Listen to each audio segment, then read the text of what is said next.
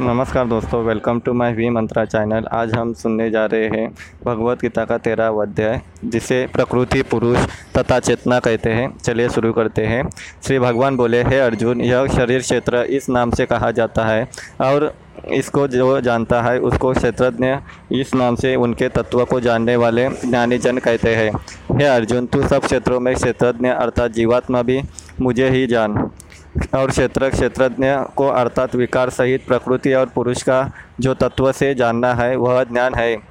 ऐसा मेरा मत है। वह क्षेत्र जो और जैसा है तथा जिन विकारों वाला है और जिस कारण से जो हुआ है, वह तथा वह क्षेत्रज्ञ भी जो और जिस प्रभाव वाला है, वह सब संक्षेप में मुझसे सुन। यह क्षेत्र और क्षेत्रज्ञ का तत्व ऋषियों द्वारा बहुत प्रकार से कहा गया है और विविध वेद मंत्रों द्वारा भी विभागपूर्वक कहा गया है तथा भली बातें निश्चय किए हुए युक्ति युक्त ब्रह्मसूत्र के पदों द्वारा भी कहा गया है।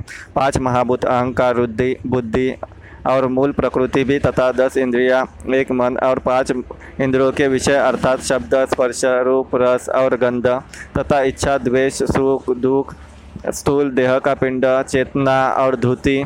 इस प्रकार विकारों के सहित यह क्षेत्र संक्षेप में कहा गया।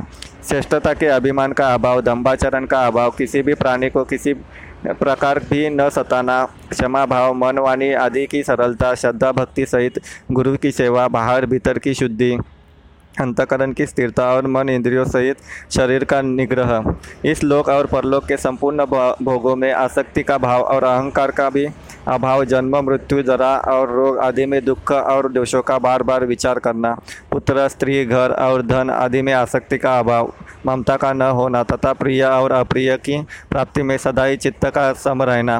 मुझ परमेश्वर में अनन्य योग द्वारा अव्यभिचरणी भक्ति तथा एकांत और शुद्ध देश में रहने का स्वभाव और विषयासक्त मनुष्य के समुदाय में प्रेम का न होना।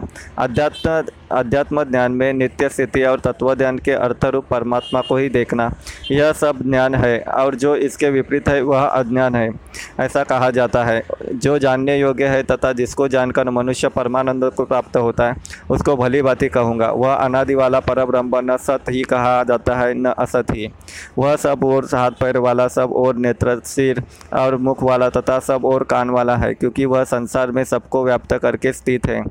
वह संपूर्ण इंद्रियों के विषयों को जानने वाला है, परंतु वास्तव में सब इंद्रियों से रहित है तथा आसक्ति रहित होने पर भी सबका धारण पोषण करने वाला और निर्गुण होने पर भी गुणों का भोगने वाला है। वह चराचर सब भूतों के बाहर, भीतर परिपूर्ण है और चर, अचर भी वही है और वह सूक्ष्म होने से अविज्ञेय है तथा अति समीप में और दूर में भी स्थित है, वही है।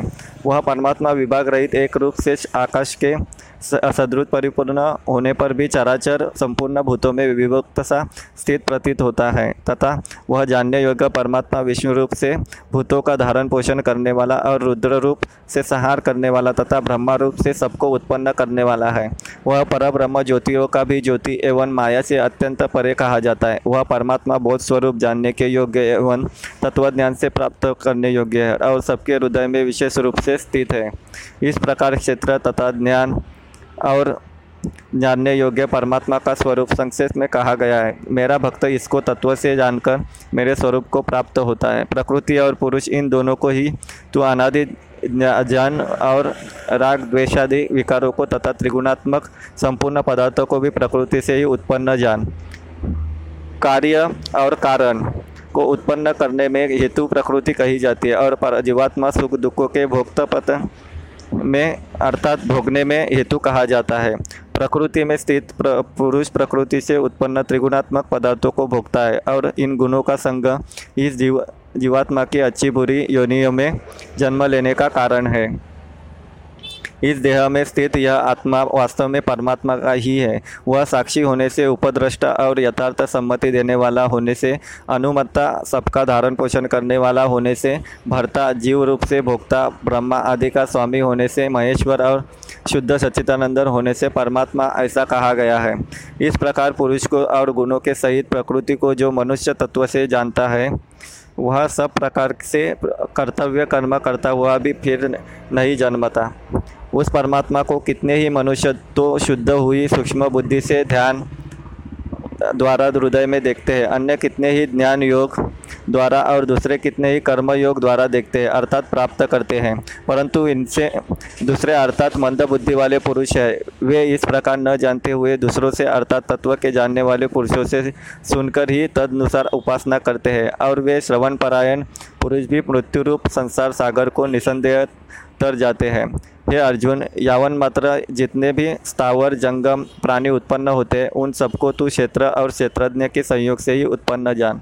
जो पुरुष नष्ट होते हुए सब चराचर भूतों में परमेश्वर को नाश रहित और समभाव में स्थित देखता है, वही यथार्थ देखता है। क्योंकि जो पुरुष सब में संभाव से स्थित परमेश्वर को समान देखता हुआ अपने द्वारा अपने को नष्ट नहीं करता, इससे वह परम गति को प्राप्त होता है। और जो पुरुष पर संपूर्ण कर्मों को सब प्रकार से प्रकृति द्वारा किए गए जा, किए जाते हुए देखता है और आत्मा को अकर्त देखता है, वही यथार्थ देखता है। जिस क्षण यह पुरुष भूतों के पृथक पृथक भाव को एक परमात्मा में ही स्थित तथा उस परमात्मा से भी संपूर्ण भूतों का विस्तार देखता है, उसी क्षण वह सत्यतानंदन ब्रह्म को प्राप्त हो जाता है। यह अर्जुन, अनादि होने से और निर्गुण होने से यह अविनाशी परमात्मा शरीर में स्थित होने पर भी वास्तव में तो न कुछ करता है और न लिप्त ही होता है। जिस प्रकार सर्वत्र व्याप्त आकाश सूक्ष्म होने के कारण लिप्त नहीं होता, वैसे ही देह में सर्वत्र स्थित आत्मा निर्गुण के होने के कारण देह के गुणों से लिप्त नहीं होता। हे अर्जुन, जिस प्रकार एक ही सूर्य इस संपूर्ण ब्रह्मांड को प्रकाशित करता है, उसी प्रकार एक ही आत्मा संपूर्ण क्षेत्र को प्रकाशित करता है। इस प्रकार क्षेत्र और क्षेत्रज्ञ क्षेत्रज्ञ के भेद को तथा कार्य सहित प्रकृति से मुक्त हो जाने को जो पुरुष ज्ञान नेत्रों द्वारा तत्व जानते हैं, वे महात्मा जन पर ब्रह्म परमात्मा को प्राप्त होते। इस प्रकार तेरा अध्याय समाप्त होता है। अगला अध्याय अगले पार्ट में लेके आऊँगा। Please follow my channel. Thank you.